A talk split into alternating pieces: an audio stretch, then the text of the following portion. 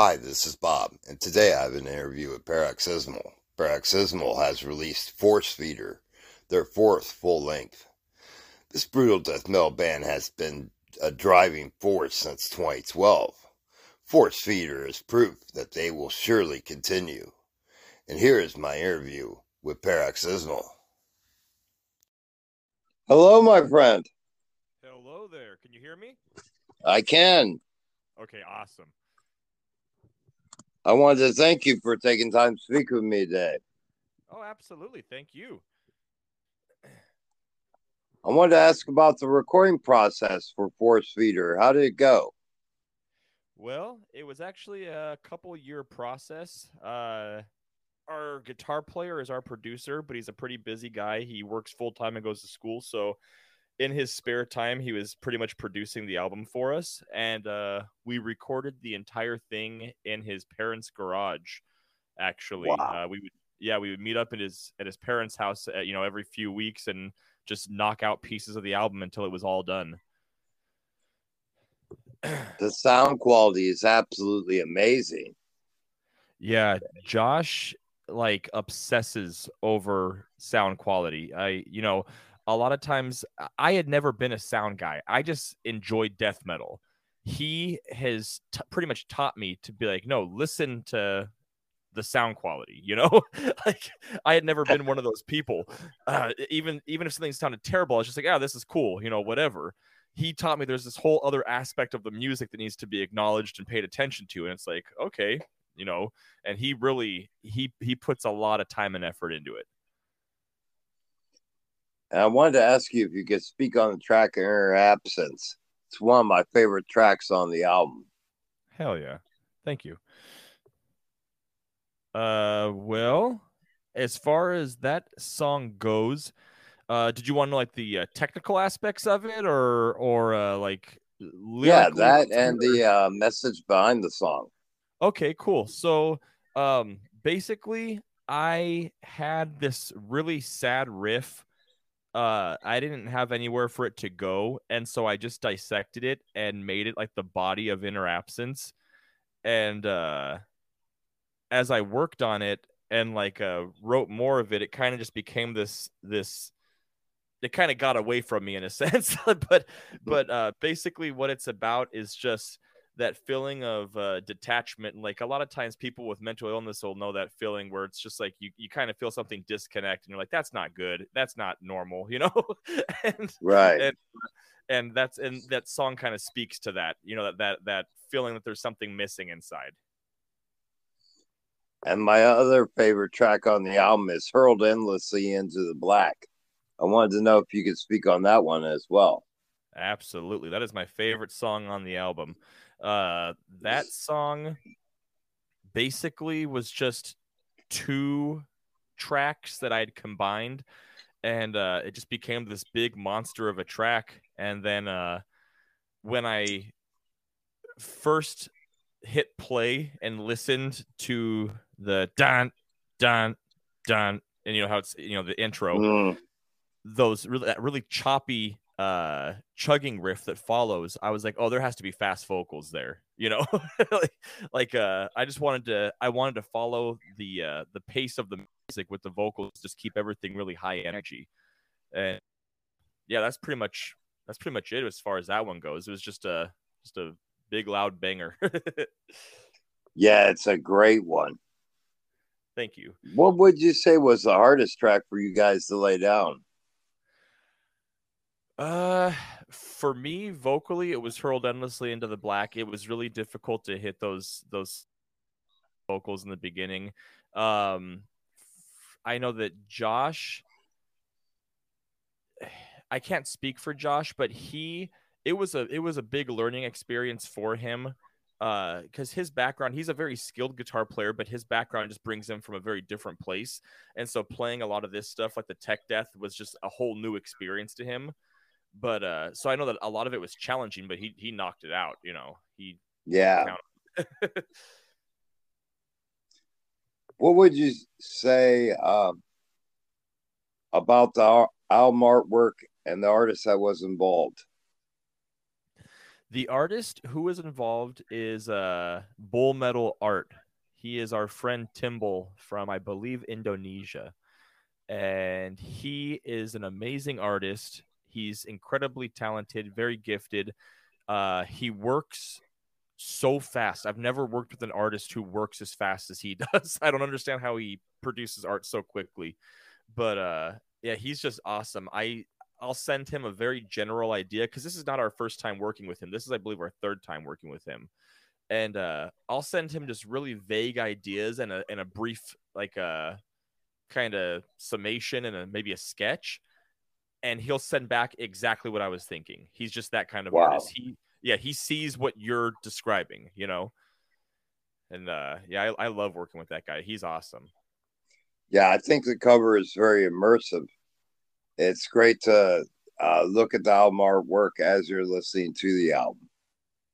Cool. Okay. I've never I've never done that, so I I've never you know done that, but that's that's really cool that you have. I wanted to ask you, what can fans look for next? What's uh coming out next from the band? Well, uh, the fifth album is already written. Uh, we're gonna start recording that uh, maybe in the next couple months and then we have a handful of EPs that uh, we want to start knocking out as well. That's uh, I would say that's yeah, that's it. That's it's just uh, some EPs in the album. I wanted to ask you as well. What do you feel is the key to longevity in the business? I would say flexibility and a willingness to put your ego aside because a lot of times as artists you get this grand vision and someone saying how about this instead almost seems insulting like what do you mean? This is perfect as it is you know?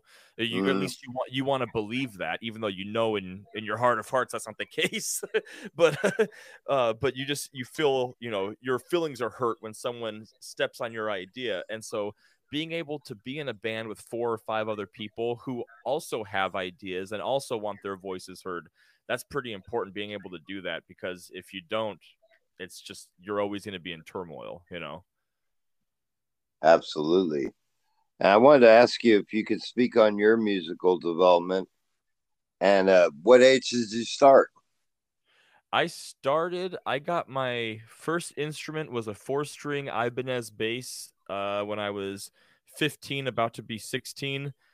And so I've been playing bass for 20, 21 years. And uh, then I picked up guitar and then drums from there because basically I wanted to be in a death metal band, but the area I lived in, there were no death metal musicians. So I just was like, well, got to do it myself. So I started learning all the instruments that I could. And then, uh, I mean, the band basically started as a way for me to showcase my vocals so that other bands could be like, "Hey, do you want to, you know, do you want to do vocals for our band?" I was just looking for, a, I was looking for a band to join. I had no intention of this band ever, you know, developing the way it did. Just because I was a bass player, I didn't figure I was going to be able to, you know, compose albums. But, you know, here we are. And along your journey, what would you say is the best advice you've been given along the way? You know, it's it's funny. I I would say that I received the best advice just a few days ago. I was I was just going through videos on YouTube and this guy broke down music theory in a way that I had never had it broken down to me before and everything just clicked and I was like are you kidding me? That's that's really how scales and modes and you know, that's how that works. I had never bothered to learn those things because I'd always just told myself, "Oh, that's a lot of work. Don't even bother," you know. so when I watched that 20 minute video, I'm like, I've been denying myself this whole other world of music for this the duration of my playing just because of laziness, pretty much. You know, that's what it boils down to. But uh, yeah, watching that guy's video and learning how scales and modes work just kind of uh, blew my mind, and I would say that's probably the best to date, just because it's gonna open up a whole new world of music for, you know. And would you say that the release of this album is your proudest moment to date. Um, oh, as abs- far as listening, I feel it's your strongest effort. Absolutely. Uh, the like across the board, the band, like we, I, I'm, I'm happy to say that we all went above and beyond with this, where uh, we pushed ourselves as musicians. We're like, I said this recently in a video that Paroxysmal had always been about playing what we could play. This album really forced us to learn new things and to do things that we hadn't done musically and to push ourselves to new levels. And so I'm definitely proud of this album, uh, head and shoulders above anything else we've done. And uh, what were some of the influences that you had that got you into music? what were some bands or artists that got you involved? Well, I mean, I grew up listening to just you know the classic heavy metal and thrash just because of my uh, my uh, dad when I was really young. Uh, and then I had a friend who got me into the whole nu metal movement, like Mudvayne and Static X and those bands when I was like 13. Mm. And so uh, I had a good year or two of nu metal under my belt before I discovered Cannibal Corpse, and then from there it was it was all over. You know, once right? You discover, you discover Cannibal Corpse, it's done. but uh, as far as bands that really influenced uh, Paroxysmal, it's like Suffocation, The Black Dahlia Murder, Inveracity, Beheaded, Cannibal Corpse, uh, Skinless, Iniquity, Windeer, like uh, and Belphegor, I would say, and Origin. I fucking love Origin, but um, yeah, all those bands really strongly influence uh, our at least the development and the ideas. I don't know if it comes out sounding like that, but that's what influences us. And when you're not uh, working with music, do you have any hobbies that you enjoy in your spare time? I used to uh, hike and ride my bike religiously. I haven't done that in a long time. Uh, really, music is my my outlet. It's my hobby. It's what I enjoy doing. Um, I write. I actually have uh, authored two books. I write, I should say, when I'm uh, when I'm not working or uh, you know spending time with my daughter. That's what I do. So I uh, I write fiction. And uh, what are these books about? They're basically uh, it's dark humor and it centers around a group of just total degenerates who are more or less uh, homeless, drug addict, uh, just really unsavory characters. And it, it's uh, written from experiences that I had growing up uh, when I was uh, homeless. And so a lot of the stories are based on reality, but just kind of cranked up into fiction. You know what I mean? Mm, right on. Yeah. As far as merchandising from the band and getting a physical copy, what's the best way to attain that? If you are looking to get a copy of uh, Paroxysmal Force Feeder, visit our record label CDN Records. Uh, they have a pre-order going on right now where you can just order it now and then June 30th when it's out, they send it to you. So that would be the best way to do it. And will there be a vinyl issue? So I don't I don't see that happening in the near future, but I would definitely like to have some vinyl. This this would be a great album to have on vinyl. Absolutely. I agree. Definitely. And lastly, I wanted to ask you if you could give a message to your fans, what would that message be? Keep listening to Paroxysmal. Keep telling people to listen to Paroxysmal. Just keep spreading the gospel. That's the only way that uh you know that we're gonna I shouldn't say that. We're gonna make music whether or not people listen to it, but it helps to have people listen to it. sure, absolutely. yeah. And you know, as far as I see, this band is on far on the upside.